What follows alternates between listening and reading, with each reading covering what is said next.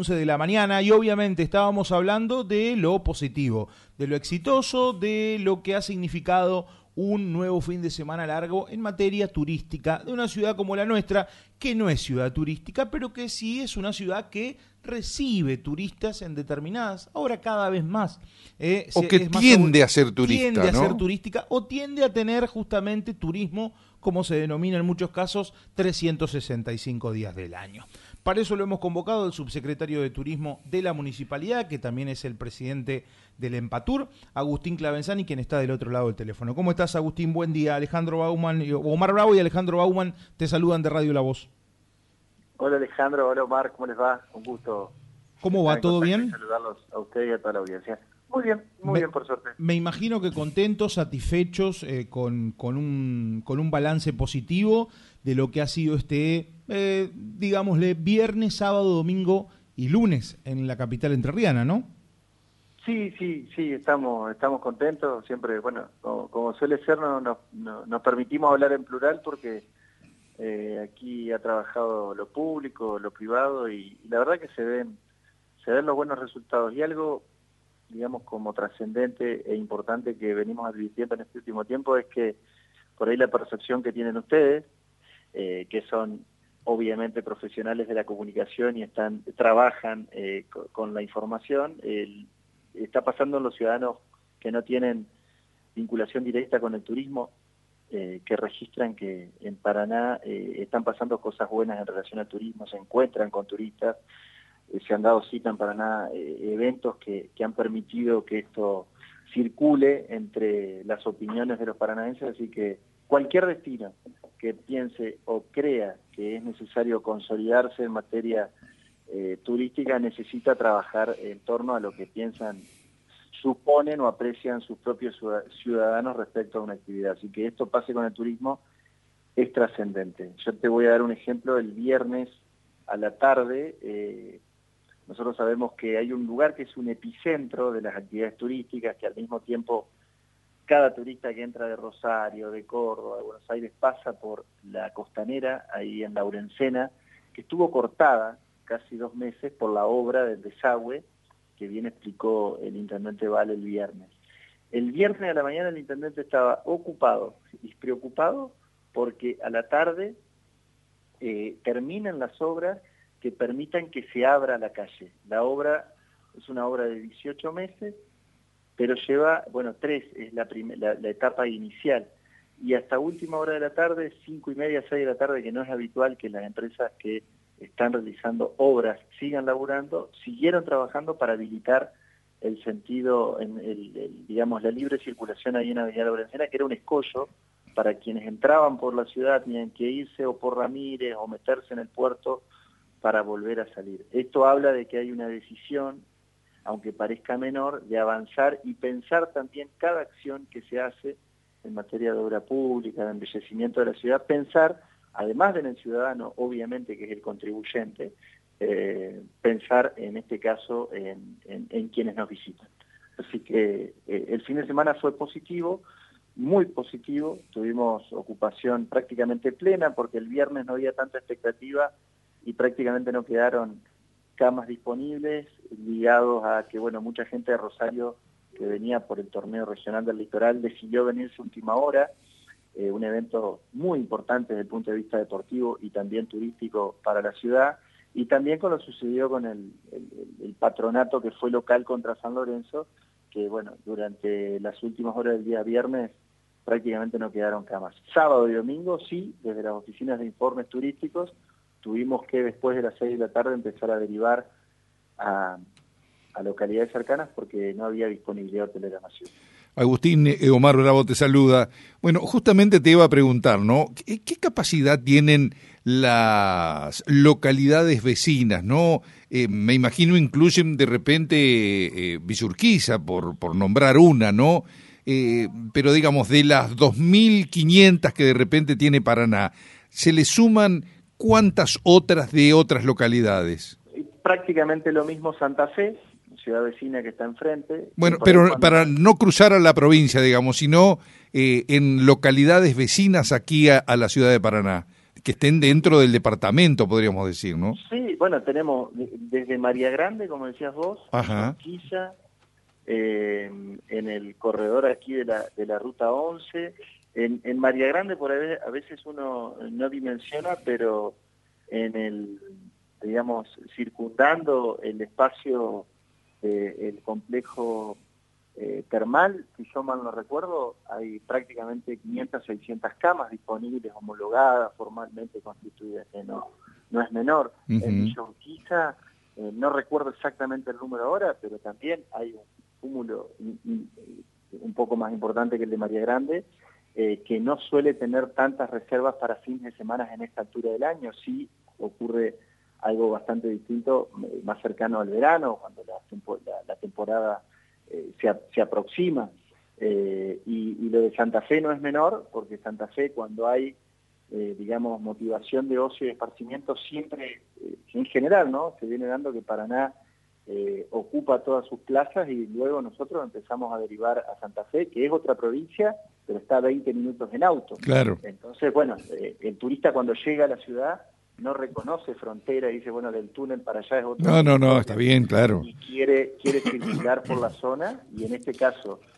Pero La Plata se va fuera de la provincia, digamos. Inclusive, sí, sí, sí, sí, lo vemos, inclusive. Eh, al mismo tiempo, Santa Fe genera grandes eventos, a veces ligados al deporte o al segmento del turismo de reuniones. Ha habido antecedentes Eh, en el que Santa Fe tiene la necesidad de trabajar complementariamente con nosotros, y en este sentido el territorio entrerriano y nuestra ciudad también se ven eh, beneficiados. Hay que pensar con esta lógica, independientemente de que nosotros trabajamos para que los eventos sucedan acá. Claro, no, por supuesto. Eh, en lo que hace a eventos, ¿no? Vos hablabas de lo que indudablemente Paraná también genera, porque... Eh, digamos, estas este, posibilidades que brinda de repente eh, el centro de convenciones, donde periódicamente hay un movimiento de gente que viene desde fuera, ¿no? Siempre se habla de esa especie de turismo que se genera un fin de semana, o encuentros que hacen a nivel profesional o a nivel de organizaciones que... Este, están justamente abocados a ir a lugares que le puedan brindar este, una, una cobertura turística también. ¿Esto se ha venido dando a partir del centro de convenciones? Sí, sí, sí, nosotros creemos que sí. Además nos permite, digamos, posicionarnos eh, en otro lugar por la infraestructura que comienza a tener el destino. Pasa habitualmente... que, digamos, cuando el fin de semana es exitoso, pasó lo mismo en Semana Santa, en alguno de los diez fines de semana largos que tiene el calendario eh, en todo el país, o en vacaciones de julio, donde el turista eh, observa, ve, registra que hay movimiento turista, se encuentra con los visitantes.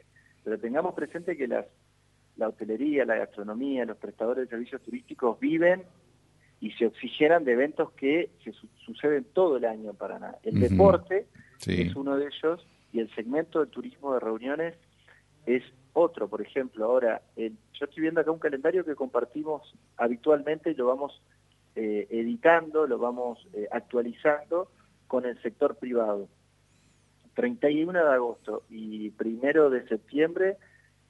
Eh, entre otros eventos, porque me estoy olvidando que el último fin de semana largo, el último fin de semana ahora tenemos la carrera de turismo carretera. Sí, sí, turismo carretera, eso te iba a decir. Días antes tenemos la presencia de los equipos en Paraná, dándole ocupación a los hoteles de mayor categoría, y luego ese fin de semana no queda absolutamente ni una cama en Paraná, y tampoco camas en Santa Fe ligados a este segmento. Sí, de, sí. Que el, el motivador es el, el deporte, ¿no? El treinta y uno de agosto y el primero de septiembre, acá estoy viendo en el calendario, tenemos la vigésimo quinto Encuentro Nacional de FUAT, Federación Argentina de Unidades Académicas de Trabajo Social. Se hace en el C P C y participan mil doscientas personas. El evento son dos días, pero sabemos que se da el pernocte de tres o cuatro noches uh-huh. de los asistentes de este evento. Más del setenta por ciento de los participantes vienen de otras ciudades, y a veces el turista, el paranaense dice, yo ni sabía. Bueno, pero ese, ese lugar tiene una, una movida permanente que a la ciudad le hace muy bien, y que se haga en esa fecha tiene una interacción previa con el Estado municipal, con las entidades integrantes del ente, para que no haya superposición y se trabaje bien y de una forma ordenada. Luego en septiembre tenemos, recién hablaba con un colega de ustedes y le narraba algunos de estos eventos, el Congreso Federal de Movimiento Argentina de Cultura Viva, las, las Jornadas Nacionales de Adopción, que también se hacen en el C P C. Otro evento es el Encuentro Regional de Telecomunicaciones, se hace el siete y ocho de septiembre en el eh, Centro Provincial de Convenciones. Un evento deportivo, pero que lo organiza la universidad. Digo, acá, la Universidad Nacional de Entre Ríos vino a pedir referencias al Estado, al, al ente, a las entidades que tienen este metier, en este caso a, eh, el Paraná Buró Congresos y Convenciones, y el doce, trece y catorce de septiembre la UNER organiza los Juegos Universitarios Regionales. Se presentaron hace poco. ¿Sabes cuántas personas vienen, Alejandro? mil quinientas personas que van a estar tres o cuatro noches en la ciudad. Claro. Son jóvenes de distintas universidades que vienen a un evento eh, eh, deportivo. Bueno, todo esto pasa, pasa, sucede en Paraná, le da oxígeno a la hotelería, le da trabajo a la gastronomía y le da dinamismo, en este caso, a, a, la, a la economía local. Luego, cuando viene un fin de semana de ocio y esparcimiento, donde el motivador justamente es el tiempo, el descanso, el relax, para estar en familia o en pareja, es más visible, suele ser más visible, pero turistas en nuestra ciudad tenemos por suerte todo el año. Bueno, Agustín, en, en síntesis, una presencia importante este fin de semana largo que deja aproximadamente qué monto, qué recursos a la ciudad misma. Mirá, nosotros en este momento se están cargando las encuestas que el Observatorio Económico del Turismo en Paraná, otra decisión política que habla de una estrategia, que habla de una seriedad, que queremos tener documentos reales de cuando somos exitosos y cuando no, uh-huh. para mostrarle a un potencial inversor cómo es la dinámica de la hotelería en la ciudad. ¿eh? Estamos pasando momentos un poco adversos, pero bueno, ojalá que esto cambie y se motorizan nuevamente las inversiones. El turismo no solamente en Paraná, sino en la región y en el país, está funcionando bien. Bueno, después hay que ver, discutir de qué forma también le damos una inyección eh, en términos de generar también más puestos de trabajo.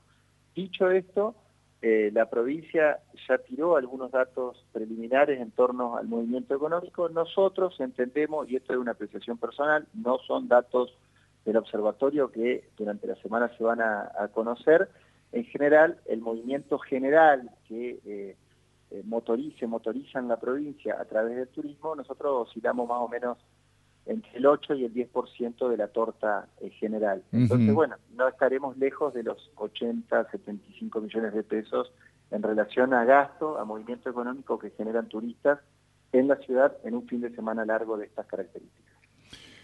Perfecto. Agustín, eh, hablando un poco sobre lo que es el movimiento y demás, este, eh, ustedes me imagino que tienen una atención especial a lo que son las redes sociales y a lo que, bueno, parece ya una cuestión este, habitual de los fines de semana largo cuando aparecen esas suertes de eh, quejas generalizadas respecto a cómo se comporta la ciudad, los días turísticos este, o los fines de semana largos o cuando hay eventos. Eh, ¿Ustedes toman toman esto este, como, como un medidor? ¿Atienden por ahí reclamos de turistas planteando situaciones como esas? ¿O simplemente todo queda allí en la virtualidad y tienen tal vez eh, otro tipo de connotación? No, no, no. O sea, nosotros nos escuchamos entre nosotros y también escuchamos al visitante. Hacer encuestas es escuchar al visitante. Uh-huh. Eh, durante el periodo de vacaciones de julio se hicieron eh, alrededor de novecientas cincuenta encuestas y este fin de semana alrededor de trescientas. Pusimos en distintos eventos que se realizaron en la ciudad, como por ejemplo el evento ligado al rugby, ahí un puesto de información turística, donde también se hicieron eh, encuestas. Lo que sucede en redes sociales a veces quedan como meras críticas, eh, a veces uh-huh. eh, espasmódicas, eh, y algunas veces hay personas que lo llevan adelante y sostienen o un mensaje directo a una red social en forma permanente. Nosotros registramos, tomamos cartas en el asunto, intentamos comunicarnos con aquel que puede haber tenido algún inconveniente con el, el objeto de mejorar, digamos, la mejora continua tiene que ver con eso, no es hacer lo que uno se le ocurre, sino también escuchar al pasajero, al visitante. Lo hacemos, siempre puede haber alguna falencia, no sé si te referís a algún caso en particular, pero tenemos esa lógica de funcionamiento. Agustín, como siempre ha sido un gusto charlar contigo y te mandamos un abrazo grande. Un abrazo para ustedes, muchas gracias por, por el espacio. Hasta luego. Hasta luego.